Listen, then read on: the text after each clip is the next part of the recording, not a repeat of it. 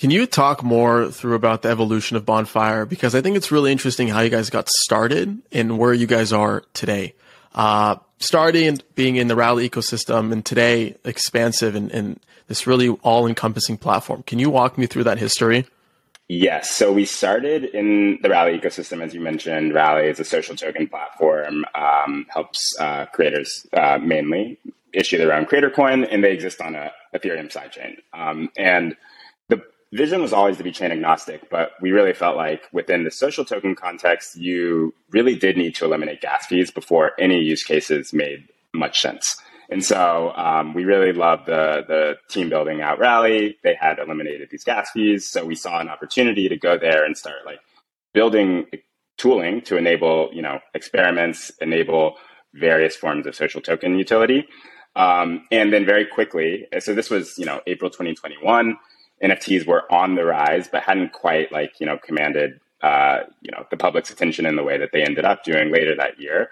Um, but I think pretty quickly after starting building, we realized that NFTs were going to be just the easier starting point and the more straightforward kind of um, tool for for creators when it comes to community building. It's just a little simpler. It's a little bit less uh, complex, and there's a little bit less in terms of like the the things you need to think through and the tokenomics and all that. And so we pretty quickly realized that the platform needed to kind of treat both fungible and non-fungible tokens as dual class citizens.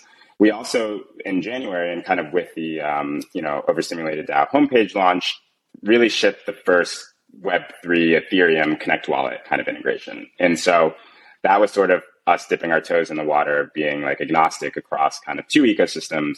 And then since then, we've kind of, you know, continued leaning in and, and now support token gating kind of across Ethereum, Polygon, Gnosis, Chain, um, and then still the Rally ecosystem. And then continuing to build out new features, I would say definitely they veer more on the NFT side today than they do on the social token side. Still bullish fungible tokens, but I just think that we've started to see how they play into communities and Hot topic, man. yeah, yeah, yeah. I know.